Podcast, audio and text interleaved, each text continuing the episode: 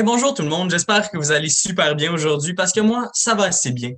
Avant de vous lancer dans l'épisode, j'aimerais vous poser une question. Est-ce que ça vous est déjà arrivé d'écouter quelqu'un parler, que ce soit un professeur, un grand-parent, un journaliste, et l'utilisation des mots complexes vous perd complètement, puis après ça, vous faites non, moi j'oublie ça, j'en parle plus. Je sais pas pour vous, mais moi, ça m'arrive relativement souvent. Et c'est d'ailleurs de ça qu'on parle dans le podcast d'aujourd'hui avec Ashley Torres, une étudiante en sciences politiques qui est très impliquée dans le milieu militant étudiant. On parle plus précisément, en fait, des, enjeux, puis pourquoi, c'est quoi que ça peut causer d'utiliser, par exemple, euh, des synonymes à tout prix ou euh, juste utiliser du vocabulaire qui est très, très, très complexe pour se donner une bonne image. Bref, sans plus tarder, je vous laisse aller là-dedans. Bonne écoute.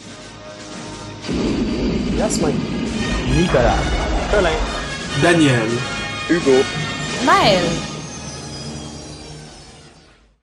Hey, bonjour tout le monde, comment ça va aujourd'hui? Salut, salut, ça va bien? Oui, ça va très bien, merci. Cool. Donc, euh, bonjour Ashley, comment ça va? Ça va très bien, toi? Même si je viens de te demander il y a quelques secondes que je te redemande, là, mais je suis un peu mélangé, là, mais c'est pas grave. Euh, donc, aujourd'hui, Ashley, tu viens nous parler un peu du vocabulaire utilisé dans les mouvements militantistes et un peu dans la vulgarisation scientifique. Euh, je me demandais, cette cause-là, j'imagine ça tient à cœur un petit peu. Si tu en parles, tu as l'air à l'aise sur le sujet. Ça, sort d'où un peu? Pourquoi ça tient à cœur? Dans le fond, moi, je, je suis devenue militante quand même assez tard euh, dans mon parcours académique. Euh, donc, à l'université, j'ai commencé à m'intéresser à vraiment avoir une plus grande implication euh, dans un mouvement euh, environnemental. Puis, j'ai remarqué qu'on utilisait souvent un vocabulaire plus complexe dans le contexte militant, qu'on utilise souvent dans l'académie en général. Puis, ça fait, ça fait en sorte que il y a une certaine, on perd une certaine inclusivité, puis ça, ça peut devenir une, une, façon très élitiste ou un jargon que la personne, tu sais, monsieur, madame, tout le monde, ou juste un élève qui ne s'implique pas, qui n'est pas, c'est pas familier pour eux, vont avoir la misère à, vraiment vouloir s'impliquer. Puis on perdait ces personnes-là. Ça va être comme loin d'eux un peu. Ils vont pas Exactement. Ils vont se sentir moins concernés. Ça va être trop, trop de choses à apprendre. Puis ça devient moins inclusif euh, comme résultat. Quand tu dis que, justement, il y a des militants qui utilisent un vocabulaire complexe, tu parles de, de, leaders souvent ou les gens en général quand ils en parlaient entre eux? Mais c'est juste, il y a un certain vocabulaire qu'on utilisait que ça peut devenir complexe, mais c'est que la complexité n'était pas expliquée des fois. Il faut donner un contexte, il faut donner, il faut vraiment être capable de, de bien expliquer le vocabulaire que tu utilises pour être certain que la personne à qui tu parles, à qui tu t'adresses, elle te suit. Parce que mhm. sinon, c'est comme tu fais juste utiliser du jargon, des, du vocabulaire très, très complexe que la personne comprend peu ou n'a pas le contexte idéal. C'est un peu une des questions que, je pense que je me posais le plus en, pensant à ce sujet-là, c'est à quel point, comme l'enjeu d'expliquer ce qu'on utilise comme vocabulaire complexe ou utiliser un vocabulaire moins complexe, ben, je trouvais comme des pour et des contre parce que des fois, ben, le vocabulaire complexe a quand même un certain but de, précision dans certains domaines. Mais en même temps, on fait juste perdre du temps des fois à l'expliquer quand c'est de la vulgarisation. Là, c'est vraiment comme est-ce qu'on se pose vraiment la question, est-ce qu'on on peut utiliser un vocabulaire moins complexe? on veut tout le temps utiliser le vocabulaire juste, mais dans beaucoup de, de, de moments qu'on utilise, OK, on dit procès verbal, mettons, pour prendre note d'une rencontre. OK, c'est cool d'apprendre ces vocabulaires-là, mais est-ce que procès verbal ou OK, on prend des notes de la rencontre, ça change vraiment quelque chose, C'est ça. Moi, je pense que c'est surtout quand on parle de concept. Quand on parle de concept, par exemple, comme le concept d'intersectionnalité qui mhm. explique qu'il y a différentes formes d'oppression qui viennent jouer euh, dans le quotidien, que c'est, on ne peut pas juste euh, évaluer l'oppression d'une personne avec juste une lentille, mais avec plusieurs lentilles de société. Mhm. Donc, pour la classe, le genre. C'est un, vocabulaire, le mot intersectionnel est utilisé beaucoup dans ce, dans, dans ce cas-là, mhm. dans Mais il faut l'expliquer. Il faut être capable de comprendre que je ne peux pas juste utiliser ce vocabulaire-là et m'attendre que tout le monde est capable de suivre et comprendre c'est quoi la perspective intersectionnelle. Il faut que je sois capable d'expliquer puis m'assurer que je, l'utilise. Puis là, il y, a, il y, a, des mots des fois que c'est comme, comme tu disais, procès verbal. À quel point c'est quelque chose de nécessaire à faire ou à quel point il faut au moins l'expliquer et s'assurer que tout le monde est dans le même contexte? Parce que moi, je me rappelle qu'on me disait procès verbal où on utilisait le synonyme de PV. Moi, j'avais aucune idée de quoi il parlait. du monde, Puis on s'entend que ça devient aussi encore plus. Je pense pourquoi moi, ça m'a toujours interpellée. Moi, le français, c'est ma troisième langue. Mm-hmm. Donc, là, on parle d'une langue qui est très, très complexe déjà à la base, qui est élitiste à la base. Puis là, il y a certaines personnes qui vont avoir vraiment de la misère à plus être capables de suivre parce que là, c'est ça, c'est leur troisième, quatrième langue. Donc, euh, il y, a, aussi ça qui, peut arriver. L'enjeu aussi dans, dans ce débat-là, c'est qu'il ne faut pas non plus, ben, dis-moi si je me trompe, mais j'ai l'impression qu'il ne faut pas aussi se battre pour utiliser du vocabulaire qui est vraiment plus simple, et que finalement le message ne soit pas exactement le même parce qu'on a perdu, on a perdu un peu de la précision. Fait ce, que, ce que je comprenais un peu, c'est faut utiliser ce vocabulaire-là qui est un petit peu plus complexe, mais il faut l'expliquer, il faut être sûr que tout le monde comprend, que tout le monde est capable de le faire. Puis, évaluer quand c'est très nécessaire. il, y a des, il, y a, il, y a, il, y a, il y a des instances qui ça ne l'est pas et que tu peux utiliser d'autres vocabulaires qui peut être plus accessible et plus familier pour que monsieur, madame, tout le monde comprenne. Donc, il faut, il faut essayer d'avoir cette balance-là, certainement, et, et ne pas juste utiliser du vocabulaire complexe pour l'utiliser. Ouais, c'est ça. Des fois, c'est l'impression que certains donnent de comme est où la limite entre utiliser un vocabulaire complexe pour son utilisation pure ou utiliser un vocabulaire complexe dans, certains cas ou pour justement donner. Des fois, c'est très inconscient parce que je pense que tu l'as vu toi aussi, Ashley, il y a beaucoup de personnes qui sont remplies de bonne volonté dans le milieu militant, mais, mais comme tu as envie de, vouloir donner l'impression que tu, maîtrises bien ton sujet, puis ben, forcément, ça, ben, ça passe souvent par utiliser un vocabulaire qui est complexe pour faire valoir que, c'est un sujet que tu maîtrises. Oui, puis juste être conscient aussi à quel point le français est une langue complexe à la base et est une langue qui a été créée d'un certain, certain élitisme pour diviser les classes, pour diviser, mm-hmm. pour pas être inclusif. Donc, d'être conscient à ça et utiliser un, vocabulaire euh, plus inclusif aussi, ça donne, euh, ça, ça, permet ces barrières-là d'être moins présentes. Mais tu sais, il y, a aussi le, le, l'autre côté de la monnaie aussi dans, dans, le. Il y a le mouvement aussi féministe euh, euh LGBTQ, qui vient aussi à chercher à, à s'intéresser beaucoup à la langue, puis ils cherchent beaucoup à, à, rendre le français plus inclusif. Puis on parle de féminiser mm-hmm. ses propos. Mais ça, c'est un autre mouvement aussi qui est, qui est très présent dans le militantisme et qui est très intéressant, puis c'est vraiment du positif. Donc, il y a comme il y a deux, il y a deux facettes aussi, un peu dans, dans la langue. Ouais, je, je, comprends, je, comprends, aussi que c'est. J'ai l'impression que souvent on est là à militer, à dire, à se battre pour des causes par-ci et par-là, mais sans jamais se pencher sur la langue.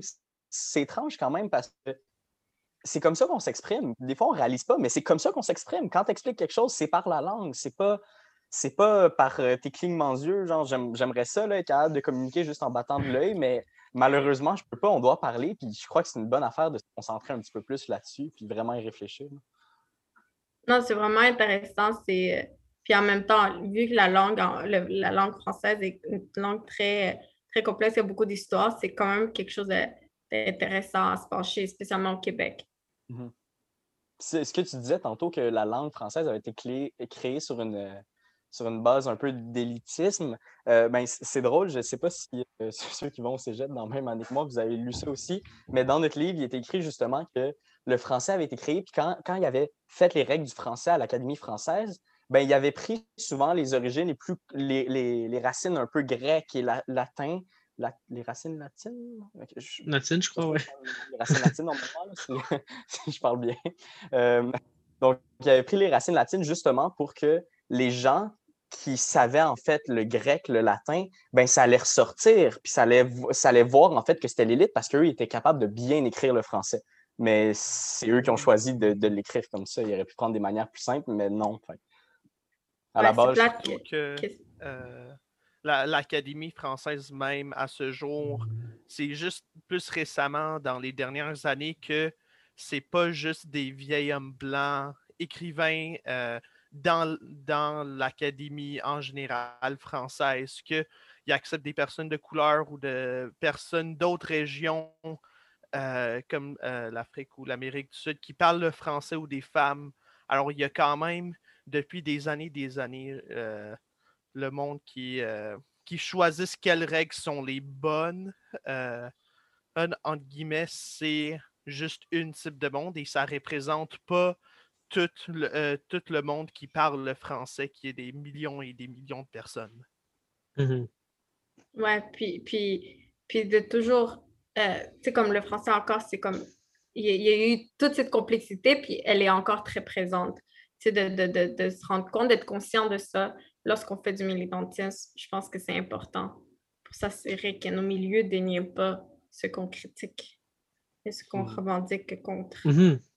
Je pense que c'est un des, gros problèmes des fois qui, qui prend tout le temps euh, ampleur dans, dans, les milieux militantistes. On, critique beaucoup, puis des fois, on rend compte qu'on a nos vices cachés aussi. Ce que, ce que je me demande le plus, c'est euh, comment, parce qu'il y a certains termes, on le voit comme avec l'intersectionnalité, ou des, des termes qui sont je dirais, des concepts que vraiment ce mot-là apporte. Puis moi, quand quelqu'un m'a expliqué l'intersectionnalité, je trouvais ça, j'étais vraiment ébahi devant le fait qu'un un simple mot peut apporter un concept autant que, que, changer comme ma vision de voir le monde autant. Je trouve que des fois, il y a des mots qui sont, qui sont vraiment intéressants parce qu'on on ne pourrait pas faire véhiculer cette idée-là si on ne la prenait pas dans ce dans véhicule-là qui, qui, est son mot, qui est très pratique quand même. Mais euh, qu'est-ce qu'on peut faire pour mettre en place, pour être sûr qu'on est capable d'expliquer ça dans les mouvements militantistes? Parce que des fois, on veut aller très vite parce que je pense que tu l'as vécu aussi, Ashley, là, des, assemblées générales vraiment trop longues pour choisir un nom des fois. Mais comme est-ce que tu as des idées de, d'outils qu'on peut mettre en place pour être capable de, bien expliquer ce vocabulaire-là qui est super enrichissant? Ouais, mais des fois, c'était de, de je pense qu'on n'avait pas le temps, on n'avait pas non plus, on n'avait pas les connaissances qu'on avait, mais exemple, dans un cahier auquel on présentait des idées, de mettre le lexique que vous voulez utiliser qui était plus avancé, puis s'assurer de, mettre des définitions, puis de mettre des mm-hmm. définitions, des explications de, quoi qu'on parlait, juste autour de, de, du cahier pour que les gens soient tout au même niveau, parce qu'aussi, qu'est-ce qui arrive, c'est il y a y a l'âge aussi qui va venir euh, se mettre aussi en place. Tu as des élèves qui, qui, venaient, nous, dans notre mouvement, il y avait des élèves qui venaient du secondaire quand il y avait des universitaires. Donc, on n'était pas tous dans le même niveau académique nécessairement. Donc, s'assurer qu'on faisait cette, cette démarche-là euh, était c'est très important. Ouais. Puis je pense que c'est ça qu'il faudrait qu'on fasse plus. Mais c'est du travail, puis c'est de se rendre compte que ça existe. Comme je te dis, si, mm-hmm. si, on n'est pas conscient de, de ce problème-là, on ne va pas vraiment s'occuper, on ne va pas se préoccuper trop euh, là-dessus. Mais c'est vraiment, vraiment, délicat quand même, parce que tu ne peux pas commencer à, juste expliquer une certaine catégorie de mots, puis assumer que, mettons, les, gens comprennent seulement pas ces mots-là, mais euh, non, ils ne comprennent pas seulement ces mots-là, mais pas expliquer les autres. certains mots, certaines personnes vont le comprendre, puis pour d'autres personnes, ça sera d'autres mots. Oui, mais je pense aussi l'approche de comme si jamais quelqu'un te demande de ne pas comprendre, d'être capable de comme bien l'expliquer, mais c'est s'outiller là-dessus, c'est aussi important dans le sens d'être de, conscient qu'il y a certains mots que les gens sont juste pas familiers, puis il faut, il faut, il faut s'attendre que, que tu veux mettre tout le monde dans le même bateau un peu avant de, de, de, mm-hmm. comme, euh, commencer à utiliser euh, de vocabulaire. Là, si tu travailles tout le temps avec le même groupe, là, tu sais c'est quoi les mots qu'ils connaissent, puis c'est quoi les mots qu'ils ne connaissent pas. Euh, mais c'est surtout au début pour être sûr que tout le monde est comme dans le même niveau, de tout le monde comprend de, quoi qu'on parle. C'est important. Puis de ne pas utiliser du vocabulaire complexe quand il ne faut pas, parce que ça devient juste mhm, inutile à, la, à, la, longue. Mhm. C'est juste long à expliquer tout le temps. Mhm. Je me demandais, Ashley, pourquoi tu penses que ces gens-là ont tendance à utiliser un vocabulaire qui est plus complexe? Tu sais, pourquoi? Euh, je connais un peu le profil militantiste en général. C'est pas des gens qui sont comme, hey, moi, je vais montrer que je suis meilleur que les autres, puis je vais donner un pied d'en face. Ben, en fait, je sais pas, là, j'ai jamais été euh, énormément impliqué dans le mouvement, mais. Mais je pense que c'est quelque chose qui vient de vraiment, euh, de qu'on est, on est très jeune, on, va, on, valorise des, on valorise certaines choses depuis qu'on est tout jeune au niveau de la langue, puis ça nous suit. Puis c'est au milieu, on, qu'on est, on est des intellectuels. Souvent, on est des intellectuels, ou pas, c'est des militants. Si on parle de militants universitaires ou cégepiens, euh, puis là, c'est ça, le, secondaire qui vient s'ajouter dessus, c'est des, personnes qui, qui, visent une certaine intellectualité. Donc, on s'entend que l'académie vient nous influencer, même si on, ne veut pas. Quand tu dis euh, ça, ça, commence quand on est jeune, un peu, euh, je ne comprends pas exactement ce que tu veux dire. Ça commence Qu'est-ce que ça veut dire? Ben, on valorise un, un français très propre, avec des beaux mots.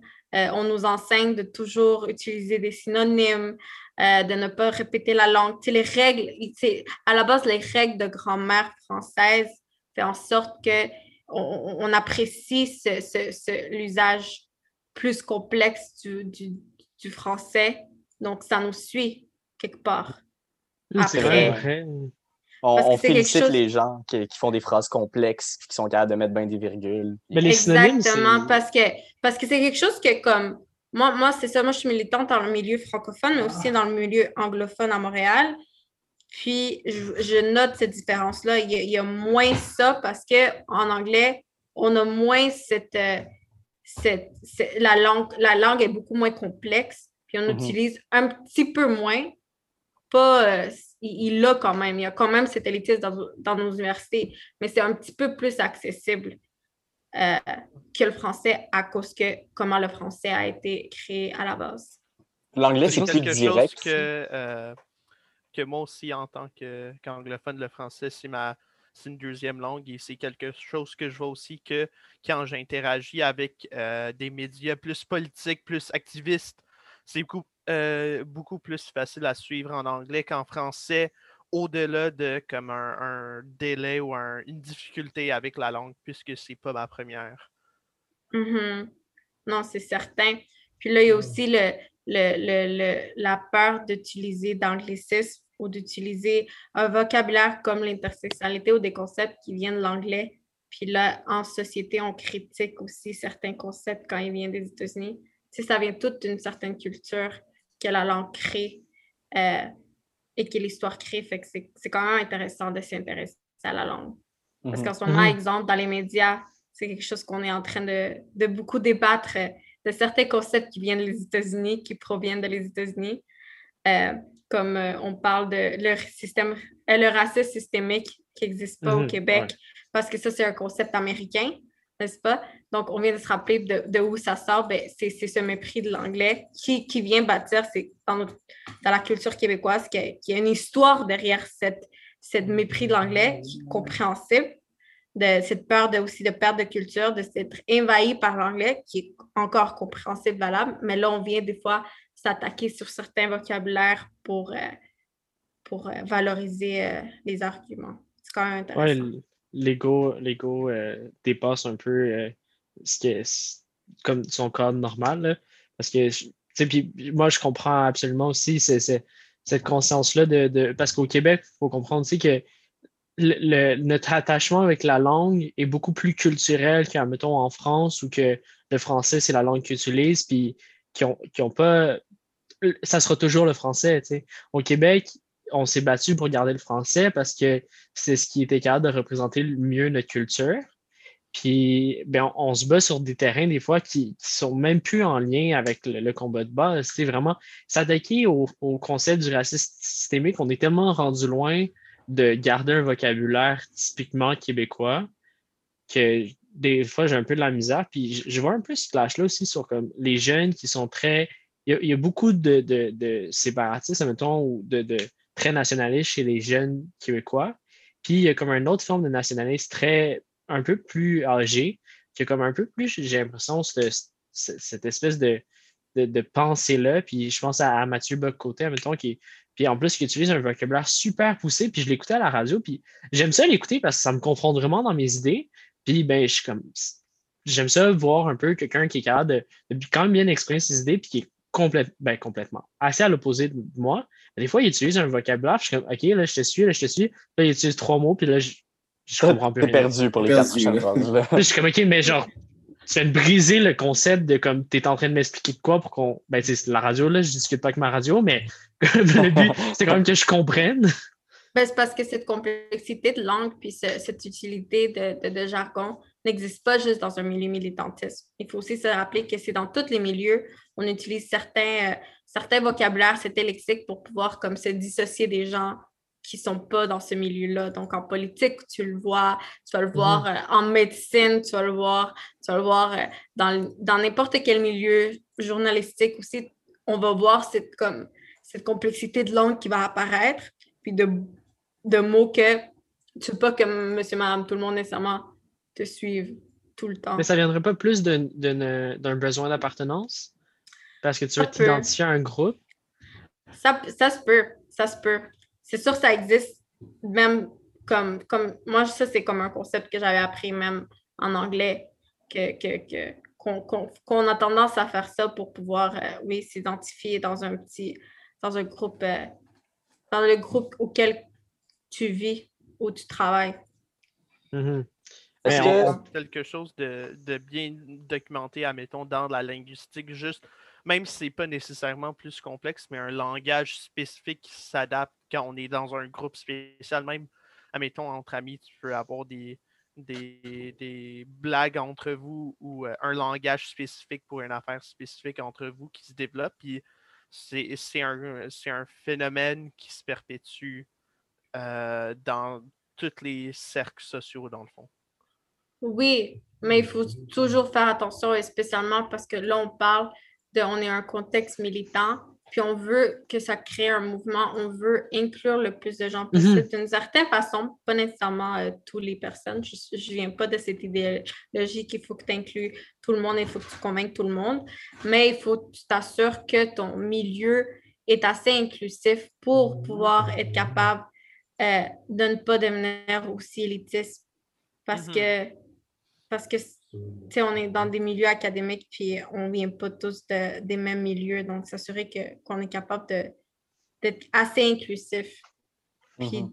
de pas, de pas utiliser du vocabulaire complexe quand, quand ce n'est pas nécessaire. Je pense que c'est ça comme la clé de tout. Ouais. Euh, je me demandais, penses-tu que dans certains milieux, euh, euh, par exemple, tantôt, c'est ça qui m'a fait penser à ça, tantôt, tu as parlé des médecins, euh, du milieu hospitalier un peu. Penses-tu que, mettons, justement, les médecins, si tu as besoin d'écrire quelque chose de précis, mettons, une, machine exactement précise ou une maladie, tu peux pas juste dire un peu, ah, la maladie qui te fait tousser un peu. Je, crois qu'il faut un peu de précision du langage. Je ne sais pas ce que tu en penses. Mais c'est ça qu'on parlait au tout départ. C'est comme, il y a certains termes il y a certains concepts que tu peux, euh, tu peux utiliser, mais la médecine, c'est quand même intéressant. Moi, j'étais en sciences de la santé au cégep. Euh, puis, on nous apprend qu'il y a les maladies, il y a la langue familière que tu utilises quand tu expliques aux patients. Puis après, il y a le mot latin que tu utilises entre collègues. Mais c'est une façon aussi de te dissocier de les gens comme au courant, donc que les personnes qui utilisent la langue familière, ils ne comprennent pas le concept que tu utilises. Fait qu'encore, il y a quand même un élitisme qui vient. Parce que si tu as, une maladie, que tu as, le mot latin, mais tu as aussi le mot euh, familier, pourquoi pas juste utiliser le mot familier, mais c'est juste que tu veux te dissocier d'une certaine façon. Mais comme, encore là, est-ce que c'est nécessaire? Peut-être. Oui, ben, j'ai un peu l'avocat du diable. Je pense que des fois, les mots latins sont vraiment longs. Puis des fois aussi, c'est que, tu, tu, vas dire au patient, ah, tu as telle maladie, mais cette maladie-là peut vraiment comme, je suis vraiment pas médecin, mais comme prendre plusieurs branches qui vont être plus spécifiées, mais que tu n'as pas besoin de spécifier. Mais je pense que c'est justement un peu pour ça qu'on s'attaque à deux sujets là, qui est comme le militantisme et la vulgarisation, parce que je pense que ça fait tout le temps ça, que ce soit par besoin d'appartenance ou par besoin de clarté. Il y a beaucoup de milieux où ça fait ça, mais que, mettons, le milieu journalistique ou euh, en hospitalier, que tu as quand même une, initiation qui est bien faite, soit à travers l'école, soit à travers un milieu de travail. Mais je pense que dans la vulgarisation, ben là, il y a le problème qu'on on veut donner de l'information aux gens, puis là, ben, finalement, on ne remplit pas vraiment la tâche en utilisant un vocabulaire que les gens ne sont pas capables. Puis dans le milieu militant où on veut inclure des gens, ben, là, il y a vraiment un problème. Ouais, non, c'est sûr. Parce que encore là, quand, quand ils utilisent aussi dans le monde de sciences, qu'on utilise le, latin aussi, c'est ça aide à comme repérer certains, euh, même si tu ne sais pas c'est quoi le concept, il y a certaines définitions à cause du mot qu'on sait de quoi que ça vient. Fait que ça, ça vient aider la, la, science. Mais mhm. il y a d'autres milieux, comme dans le milieu militant, comme dans un milieu où tu veux avoir un message à la population, que là, c'est là que j'ai plus la critique, puis je vais, plus euh, trouver euh, qu'il faut qu'on vraiment on fasse attention. Mhm. Parce que c'est là que tu expliques les choses aux, aux gens, c'est là que tu rends populaire les idées ou que, tu vas réussir à toucher les gens, mais si tu n'es pas capable de, traverser la barrière qu'est le langage, tu ne vas pas te rendre si loin que ça au final. Exactement, mais c'est comme quand on parle de la crise climatique. Il y a tout l'aspect scientifique, il y a tout l'aspect euh, complexe que tu vas retrouver dans un journal scientifique. Mais il y a une façon aussi de prendre toute cette information-là et être capable de la divulguer à monsieur et madame tout le monde et ne pas utiliser tout le jargon qu'on utilise dans le, mhm. dans le journal scientifique et l'utiliser de manière que tout le monde peut comprendre de quoi tu parles. C'est ça, c'est ça, c'est ça, c'est ça l'affaire. Puis nous, dans un, dans un contexte militant, est-ce qu'on doit vraiment, des fois, rendre super complexe euh, et super, euh, pas nécessairement pas tout le temps. Fait que de savoir avoir cette balance-là, je pense que c'est ça qui est comme super important je crois aussi que, que c'est important. Comme des fois, il y a des mots qui sont simples. Par exemple, je vais donner un mot euh, quand même assez simple. je vais juste dire argent, l'argent. là, tout le monde va avoir une définition de l'argent, mais quand tu abordes un concept, je crois que c'est important de dire c'est quoi exactement que j'entends par l'argent? Parce que même si tout le monde a une définition de l'argent, des fois, ça va différer un peu dépendamment des personnes. Puis il y a quelqu'un qui peut mal interpréter ton message parce qu'il y avait une, pas exactement la même approche au mot que tu utilises que lui. Donc, tu sais, j'ai vu ça, c'était un podcast, entre autres, qui parlait de ça, qui disait, tu sais, je, vais prendre ce mot-là, je vais utiliser ce mot-là, mais attention, OK, je ne veux pas que vous pensiez à ce mot-là de, telle manière ou de telle manière, c'est comme ça que je l'utilise. Je crois que c'est important aussi de faire ça. Ouais, c'est difficile. La communication, c'est vraiment euh, une agilité que tu apprends. C'est, euh, je ne sais pas comment on dit ça en français, un skill que tu développes. Une habileté. ouais, c'est une habileté. Ouais. Mais euh, je, me demandais dans le milieu militant parce que, tu sais, je pense que pour l'avoir vécu, souvent, les personnes qui commencent dans le milieu militant, c'est rarement ceux qui lisent tous les documents complets. Puis là, on, se ramasse à, utiliser dans, le vocabulaire euh, entre nous des, mots justement qu'on ne prend pas le temps d'expliquer. Et je me demandais, est-ce que parce que oui, là, on parlait de solutions de, de faire des annexes pour expliquer les mots qu'on utilise dans un document. Mais s'il n'y aurait pas d'autres façons de, comme mieux initier ces personnes-là dans un mouvement militant, d'avoir un parcours plus guidé pour que, que, ces personnes-là puissent comme tranquillement apprendre le vocabulaire?